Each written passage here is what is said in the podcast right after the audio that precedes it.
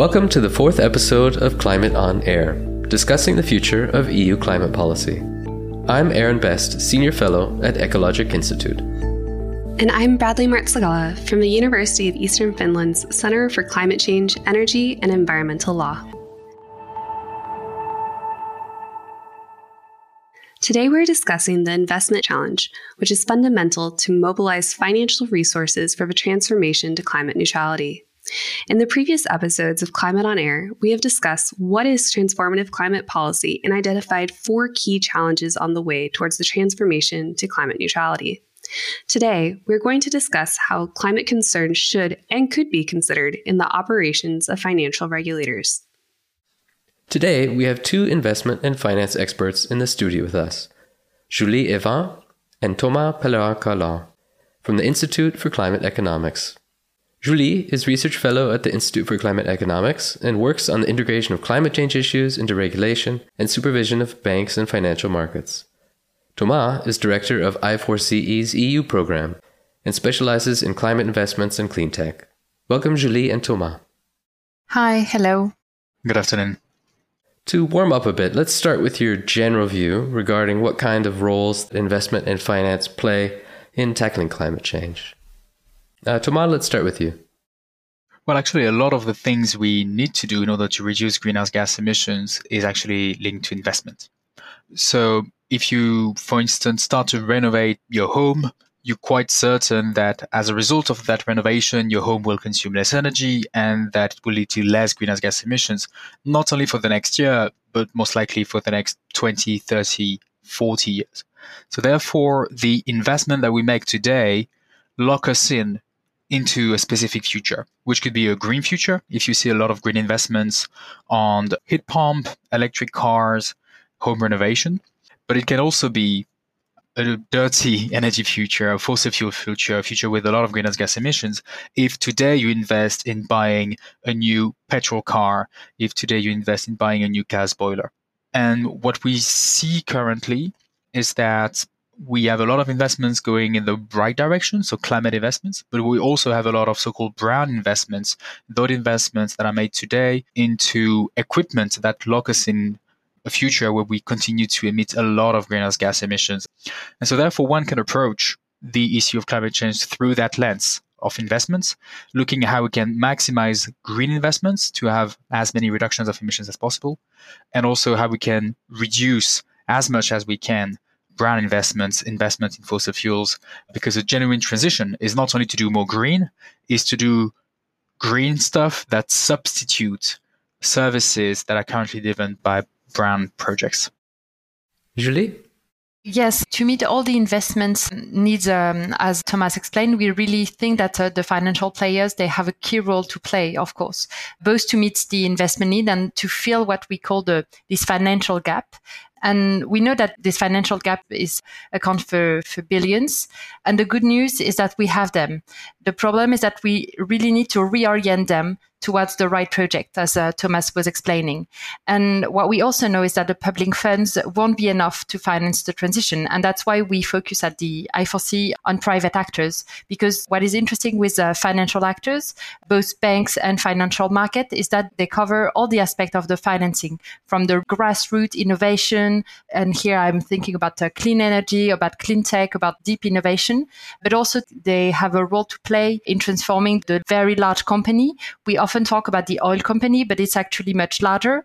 Uh, we can think about uh, agri-food companies or chemical industries, for instance. And of course, the banks, they have um, an essential role to play in supporting the transition of the individual for the credit they grant, either for the house renovation and also for the cars, because we know that the transition to uh, electric cars is essential. Thank you both. There's so much to cover here. I'm keen to learn more about the direction that investment in climate should be taking and also what kinds of actions that the financial players should be undertaking. Yeah, I think it's going to be really interesting to see how investment steers this possible future, as you said, Thomas, to a green or a brown future. And uh, there's billions here at stake. So, very interesting. So, just to set the scene, how should we approach investment in finance in the context of transformative climate policy? In previous episodes of Climate on Air, we've discussed how there's still a lot to be done to reach climate neutrality by 2050. Yes, why is investment such an essential element of this transformative climate change? the role of bank in the EU is really essential because there are these uh, central interactions, both for new project, but also for big companies and for SMEs and how uh, the bank can orient them towards new strategies. And uh, finally, as I was mentioning before, for the individuals, they are really the actor that can help to shape our future. And as Thomas was explaining, to orient all those entities towards the right future, the one we want. So, in heading towards the future that we want, we've heard before that there's always challenges and opportunities, and many times the EU is playing a key role in steering green investment. Do you think that the current EU policies support such development? Well, when we think about the private sector finance, we can see that there's this uh, global architecture that is being enforced at the moment since a few years now. And you have to understand that we were really um, starting from scratch. So there's been the taxonomy regulation that tells uh, which activity is supposed to be sustainable. There's been the corporate uh, disclosure and the due diligence directive that require all the large companies and the big SMEs to publish information and that also make them accountable for this information. So that's not just greenwashing. And finally, the capital requirement directive that touches on the banking side. So we can think, okay, there's this uh, global architecture and it's going in the right direction. And of course, it's been a, a great and a very intense years of work. But however, what we see is that um, the objectives of the law, there's still many lack of coherence regarding the science-based evidence because sometimes the compromise that uh, we've um, touched upon are, are, more politically based and not really science based. And we also think that the rhythm of implementation of those directives is very, very slow. And it's too slow compared to the rhythm of climate change.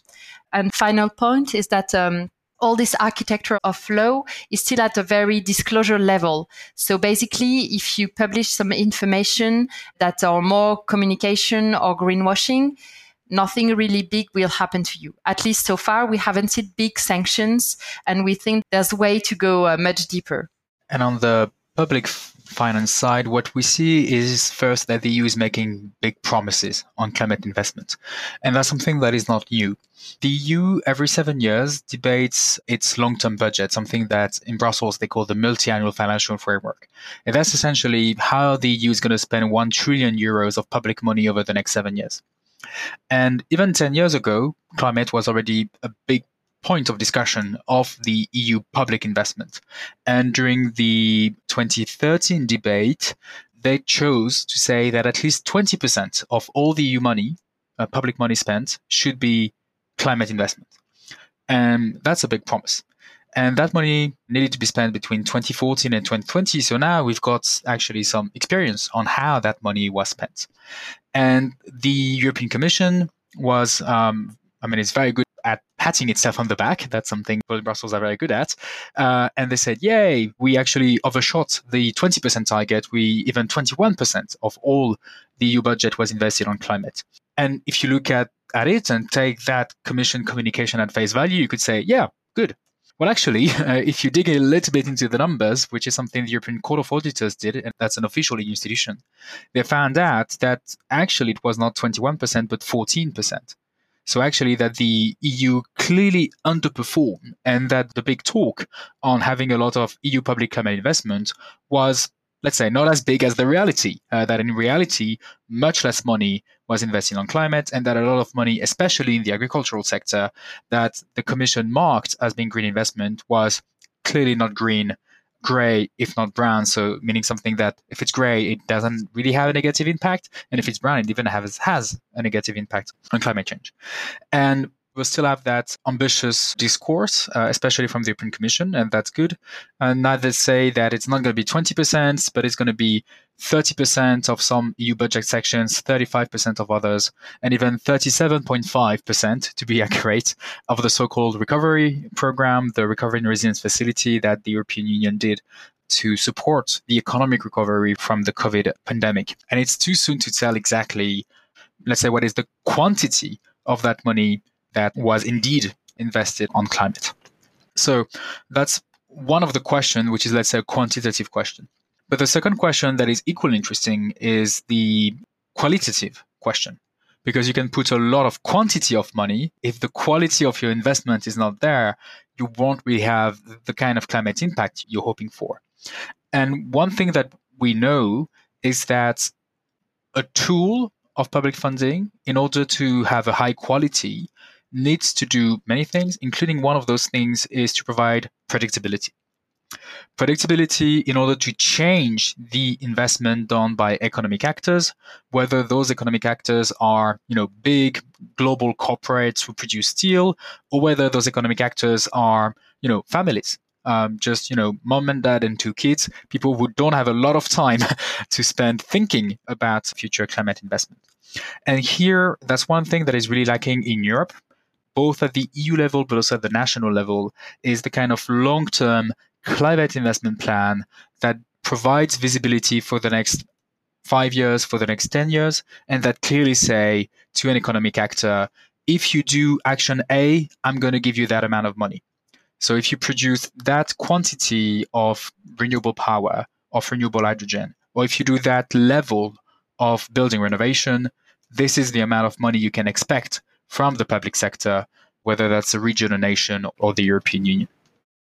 So, what I'm hearing from both of you is that there's ambition there, but things are happening too slowly, not at a high enough level, and it doesn't have some of the green character that is needed to achieve these climate targets that must be happening for a reason. So, what are some of the biggest challenges that the EU has to get uh, mainstream climate issues going in the financial sector?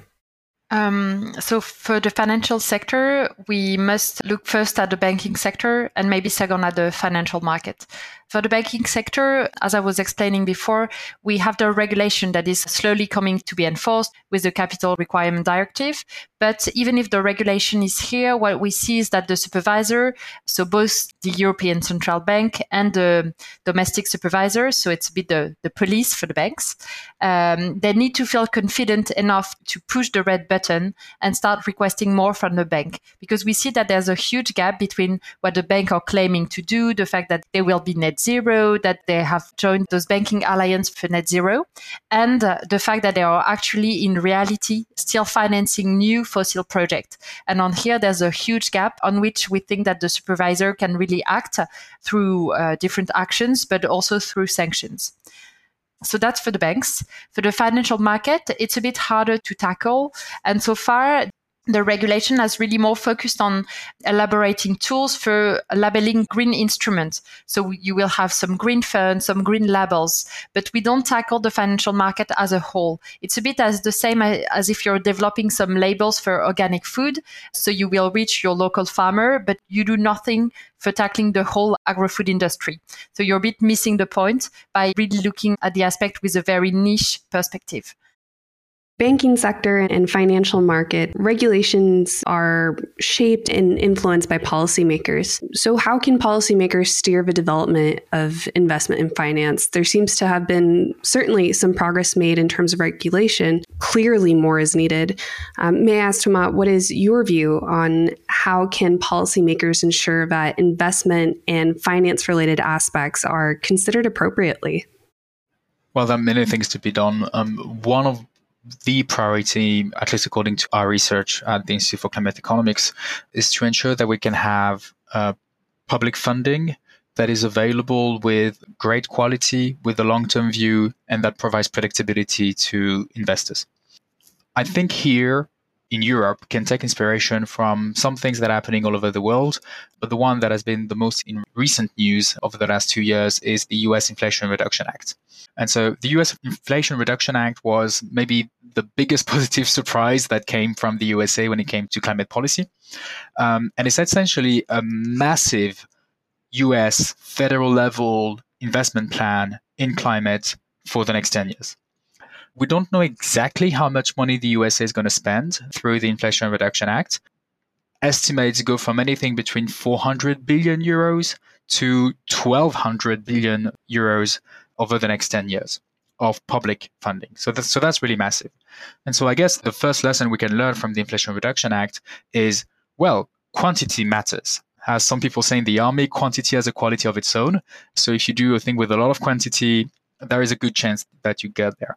But besides that, besides the sheer quantity of the Inflation Reduction Act, that would be difficult for us in Europe to replicate because we have a lot of fiscal hoax. A lot of uh, politicians would think that we should not spend more, including on climate. Um, what we can learn for sure and apply in Europe in the current political constraints is really the, the quality of the funding from the Inflation Reduction Act. To give you maybe one specific example, the Inflation Reduction Act says that if you produce one kilogram of renewable hydrogen, you will get a subsidy of three US dollars. And that is applicable for 10 years. And the contract starts when you start producing with your new facility, even if your new facility is being built and is being operational in 2029 or in 2031. And that gives you such a massive level of predictability. And if you put yourself for a second in the feet of a project developer, let's say you want to produce renewable hydrogen and you can deploy your technologies, your electrolyzers anywhere you want in the world. One comparative advantage that the US funding from the Inflation Reduction Act gives you is that level of certainty. You know that if you settle your factories in the US, you will get that $3 per kilogram of renewable hydrogen subsidy. And that subsidy is big enough to make a lot of projects already profitable with just that subsidy. And therefore, as a project developer, what you're going to do is not going to wonder for, you know, oh, maybe I should put one factory in Europe and another one in China and another one in Japan. You're going to say, oh, well, actually, how can I get a lot of benefit from that subsidy?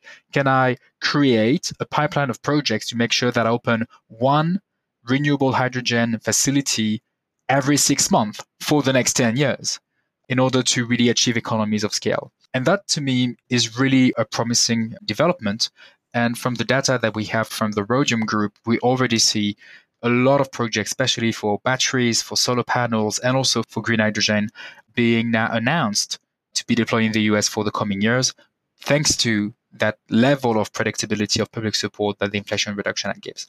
So to me, we should really, really think hard as Europeans about can we achieve that level of predictability do we really want to? And if we manage to do this either before or after the European elections of June the 9th, 2024, then that could definitely be a game changer for our economy. So Thomas took us on an interesting trip across the Atlantic there to take a look at what's uh, some very interesting developments in the United States. Let's go back to Europe now. Um, Julie, what do you see as some of the core instruments here that can be put in place? Uh, so if we go back to the European Union context, to tackle the financial actors is really about tackling the banks because it's the main uh, financial actor. And um, to mobilize financial resources, uh, we think that a transition plan for banks and especially prudential transition plan is really uh, one of the core instruments that we did some research on. And the transition plans for banks is really having this roadmap for banks, the fact that they need to have this plan for how they will reach the transition by 2050, how they will become net zero. But it's not only because the banks have started to think about it already, but it has always been with uh, doing a bit less uh, fossil fuel project and maybe a bit more uh, renewable project. But um, when we think about a transition plan is really the fact that they need to have this global plan in mind, sector by sector, not just focusing on renewables or focusing on electric car, but really understanding that the transition concerns the entire economy and uh, all their activity, all their clients and uh, having these long-term objectives, but also broken down in uh, interim targets because the banks have often committed to long-term targets. But when we explain to them that they need to act uh, starting from now uh, or in the two, three years and not just in 20 or 30 years, it's a bit harder for them. And when we talk about prudential transition plan, what we mean is that we just don't need to have this beautiful plan that stays in the strategy and in the communication of the bank, but this plan can be verified by the supervisor, which, as, as um, explained before, is the police for the bank. And if this plan is verified, it means that the supervisor can put some sanctions on the banks. And of course, it makes the bank a bit more committed to actually implement its uh, transition plan. So that's for the tool uh, we focus on. And we did a case study on this tool and we compared it to what's actually in place, which is the voluntary commitment. So all these global alliance of banks claiming that they will be net zero and that they don't need regulation regulation because they already have those beautiful commitments. And what we've seen is that it's actually very interesting for the bank to implement those plans because first it will protect them from all the financial risk that comes from the climate change because of course all the companies will be affected by the climate change whether it's the physical impact that they will have so it can be some severe events or rather the transition risk. So the fact that their businesses changes and that they can no longer face the repayment of their loan. So that's the first point. The second point, it's um, having this tool in place. So the prudential transition plan will actually help the bank to increase their contribution to the transition.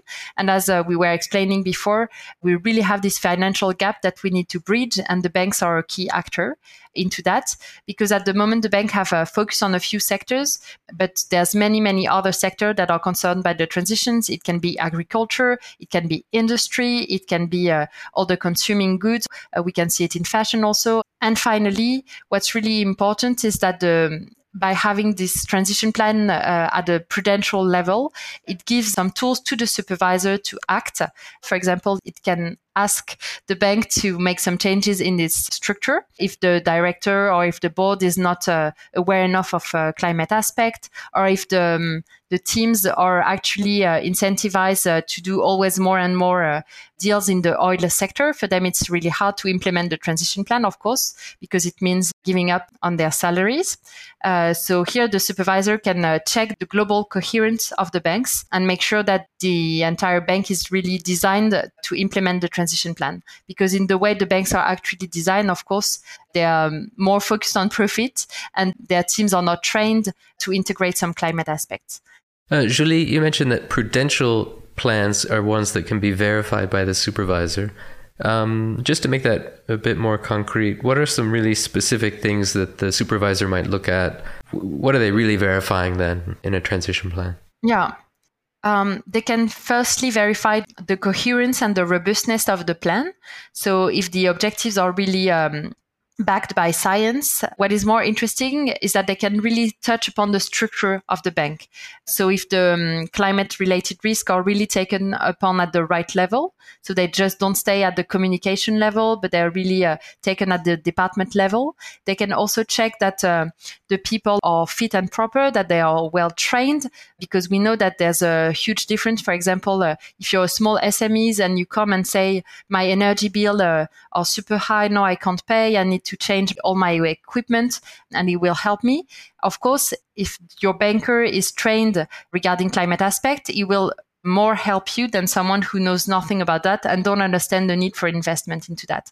And um, we need all the banking teams to be trained, uh, not just in the CSR department, but at the top level, but also at the very front officer level. So that's some example that the supervisor can play.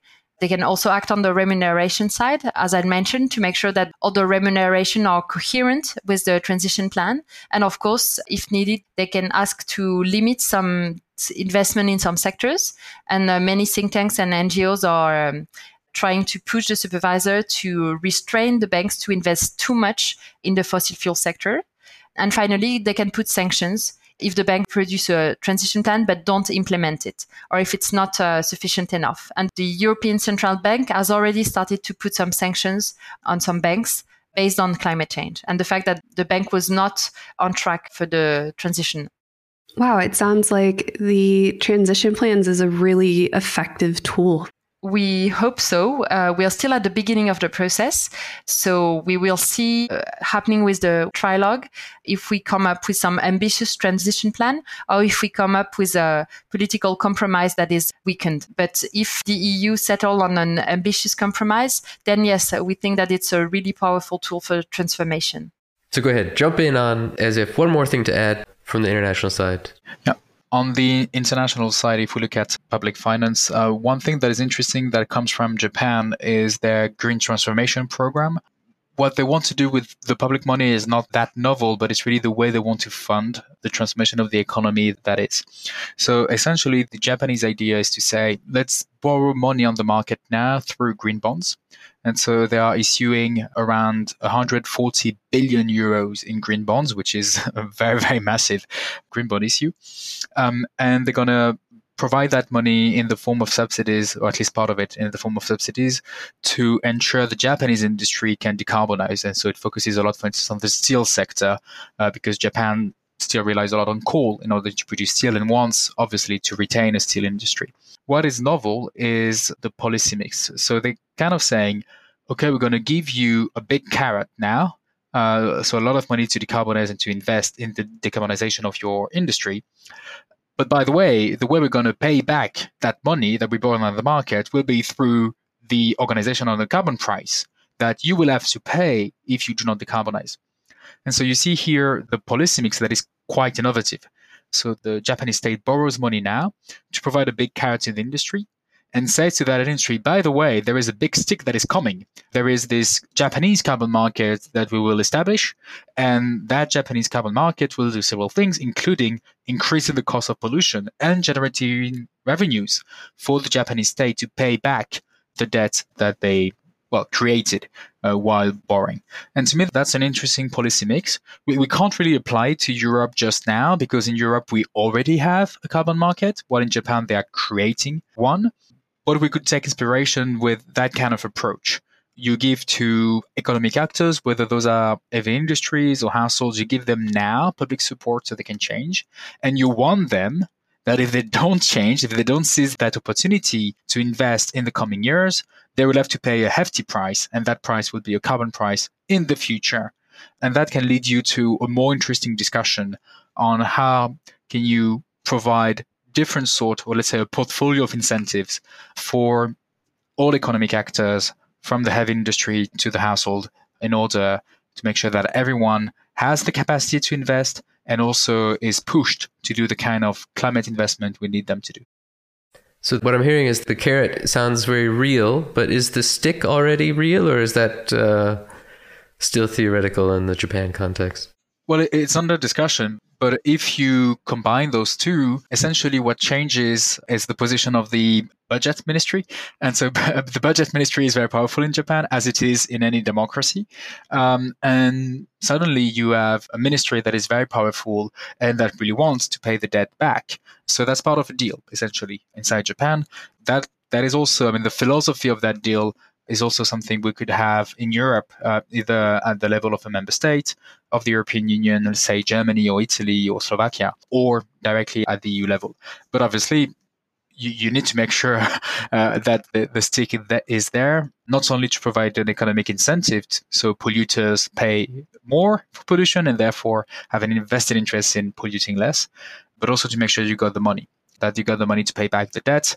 Uh, because obviously, what we want to achieve collectively in 30 years is to have no climate debt, but also a manageable public financial debt. Thank you for those great insights. We switch gears for a moment and take the perspective that looking forward, there still seems to be a lot to do relating to investment in finance. What are your key messages to policymakers? What should they focus on? So for the banking sector, we really have this window of opportunity with the capital requirement directive that is being negotiated at the moment. So I think for policymakers, it's really the moment to set an ambitious standard for banks because the window will uh, only reopen in uh, eight years. So now is the time. And after this directive will be finally adopted, there'll be the moment of implementation. And here uh, there's a role to play for the European Banking Agency, the EBA with the determination of all the details and all the specifics. And finally, uh, for the supervisor level, as I was explaining, even if the regulation is already in place, the supervisors need to feel confident enough. And so for us, it will also be an important moment. And Thomas? Well, I think one element that is key if we look forward is obviously the next elections we're going to have at the EU level. So we have those elections that are coming up on June the 9th, 2024. And there are a lot of debates, obviously, about what should be the political priorities for the next European Commission, for the next European Parliament. That's a debate that is obviously triggering politicians because a lot of them want to be re-elected. And if you want to be re-elected, you need to have a policy platform, a program, a promise for the future that you present to citizens. And I think it will make sense for virtually all politicians to start discussing a bit more the issue of climate investments. If we'll look a little bit about what has been done in Europe over the last five years. Um, essentially, the first thing that happened is that in 2019, climate became the number one priority for policy action at the EU level. The number one priority, more important than you know defense, migration, all the other topics that are also extremely salient. That was achieved. Now, clearly, climate is one central topic of policy discussion at the highest level all over Europe. And then, obviously, besides talking about climate, you need to act. And the EU has essentially three main levers in order to enact climate action. Uh, the first one is carbon pricing, the second one is regulation, the third one is public finance. If we look first at carbon pricing, the EU did a lot. During the last five years, the level of the price quadrupled in Europe. We went from around 20 euros per ton to around 80 euros per ton. And the scope, the future scope that is covered by the EU ETS, the EU carbon market, also quadruple. Because for now, the only players that are really playing the carbon price fully are electricity generation companies. The heavy industry is legally under the EU carbon market, but gets allowances for free, and therefore the carbon price is muted. That will end slowly but surely between 2026 and 2034. And the European Parliament and the Council of the EU recently decided to create a new carbon market, the so-called ETS2, in order to cover new sectors like buildings and road transportation. So the scope of carbon pricing also almost quadruple, and it will be difficult to see what more you can do during the next mandate unless you want to put also a carbon price on food, which could be quite a divisive issue. So on carbon price, the EU already did a lot. On regulation, the EU did a lot. It can do more, especially on the regulations on banks and private finance sector. But you see that there is little appetite on the side of politicians. You've heard, for instance, the Belgian Prime Minister, Alexander De Croo. You heard the French President, Emmanuel Macron.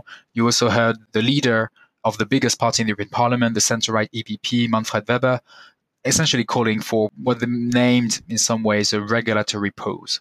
So like to put on hold EU climate regulations. So there is little appetite to do more on regulation.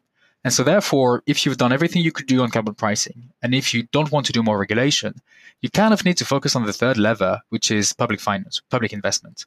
And so to me, it would be very useful to have um, a serious debate on do we want to put our money where our mouth is? Do we want to have a long term EU climate investment plan that both from a quantitative perspective, so the um, amount of money you put, but also from a qualitative perspective, the predictability of the financial instruments that you design, is a plan that can be the next chapter of the European Green Deal. If you want the added element that still needs to be built and that will provide the kind of support the real economy needs in order to make sure that all economic actors, from families to big industries, can actually invest now, not only to reduce the climate impact, but also to shield themselves from future high carbon prices or from volatile fossil fuel prices that we've been experiencing for the last two years. And also for them to do the kind of investment that the regulations compel them to do in the near future. So to me, that should really be the next big topic, and we need to have a serious discussion on this. Among the questions that need answering and that need, you know, a political choice or political call to be made, is um, how much money, for instance, do you expect from the EU, from the member state, or from the private sector? And that's a political choice. You can try to bet a lot on EU level public money, but you could also say that when it comes to public money, it should be mostly national but then you need to have an idea on how you can make sure that Germany is not going to outspend everyone, uh, that there will be uh, enough money in the public coffers of Estonia and Slovenia and Italy for them also to, to be able to invest. And to what extent do you want to rely on the private sector? And if you do choose to rely on the private sector, what are the six that you put on the private sector to act without additional public subsidies? So that's a massive political question that can't be answered by people like Julie and I. They can't be answered by experts. They need to be answered by politicians presenting a policy platform in front of citizens and citizens therefore having a direct say on this. Another very political question is what kind of risk sharing and profit sharing do you want between public investment and private investment? Do you want, as the old saying goes, Do you want to privatize profits and collectivize losses, which is one political option? Or do you want something where if a company does very well, you have a system that makes sure that that company that did well thanks to public funding also kind of gives back to the public funder, whether that's the EU or whether that's the member state. And finally, uh, one big question would be how do you fund all this? If you want more public money to be put on the table, you need to fund this. Do you fund this by using more debt? Do you fund this by using more taxation in the present? Who should pay those taxes? Should it be, you know, rich people, middle class people, poor people? Should it be specific kind of industries and not others?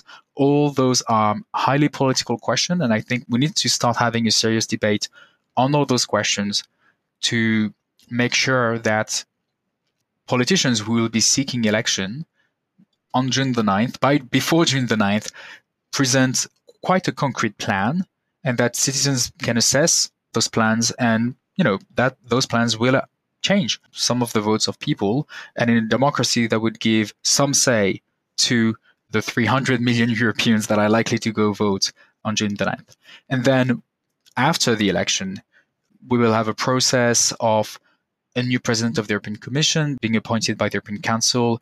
That president of the Commission will seek to be elected by the European Parliament, and therefore our representative, our directly elected representative, the members of the European Parliament, will be able to make sure that the promises from the campaign actually land on some concrete reforms that can happen at the EU level, including concrete EU level public investment that hopefully will give to everyone in Europe the financial capacity to invest in their own transition.